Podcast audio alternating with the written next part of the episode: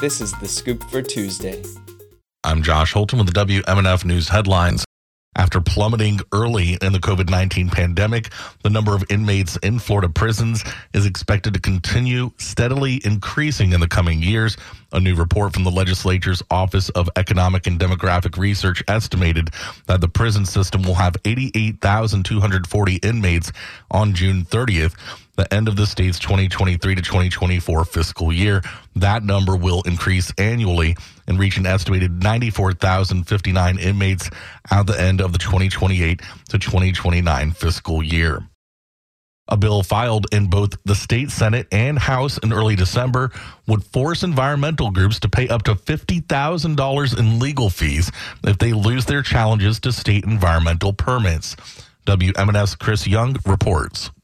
Senate Bill 738 was filed by Republican Senator Danny Burgess of Zephyrhills. He told Politico it is a balanced bill that seeks fundamental fairness, but it can make environmental groups think twice before challenging permits issued by the Department of Environmental Protection. If they were to file a challenge and lose, it could cost them tens of thousands of dollars. So obviously that's going to impact people's decision to actually challenge some of these things that they feel are wrong in the first place. Gil Smart is the executive director of Vote Water, a water pollution advocacy group. There seems to be this myth that there's a whole bunch of you know environmentalists out there trying to throw up every possible roadblock, filing all sorts of frivolous challenges.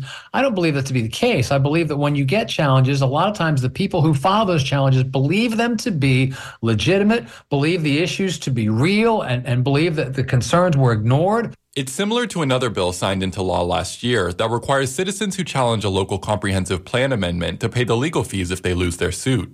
The legislative session begins January 9th. For WMNF News, I'm Chris Young. Gasoline prices are the lowest they've been since January of 2021. The average price per gallon in Florida is about $2.86. That's lower than the national average, which is over $3. According to the American Automobile Association, or AAA, the price drops are a result of strong domestic gas supplies and low oil prices. In South Florida, Palm Beach County has the highest average gas price, followed by Broward, Miami Dade, and then Monroe counties. The organization reports a record 6.6 million people in Florida are expected to travel more than 50 miles for the holidays. Florida is one of nine states that received a letter yesterday from the U.S. Department of Health and Human Services. The department is concerned about the large share of children in the state that have been removed from its Medicaid program. WLRN's Veronica Zaragovia has details. This state has taken about 380,000 children off of Medicaid since April. That's when the federal government ended the public health emergency, a temporary COVID-19 pandemic protection that blocked states from removing people from Medicaid, even if they no longer qualified. But a lot of the children removed since then still qualify, except admin issues and paperwork have kept people from staying insured. They never received letters in the mail requesting income information or call wait times have been too long. The letter urges Florida to work with the federal government to find solutions and get people insured again. I'm Veronica Zaragovia in Miami. The state Citizens Property Insurance Corp topped 1.2 million policies last week.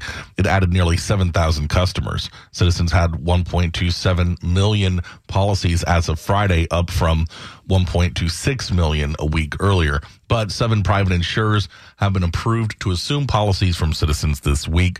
Citizens was created as an insurer of last resort, but has become by far the largest property insurance in the state during the past three years as private insurers have dropped customers and raised rates because of financial problems.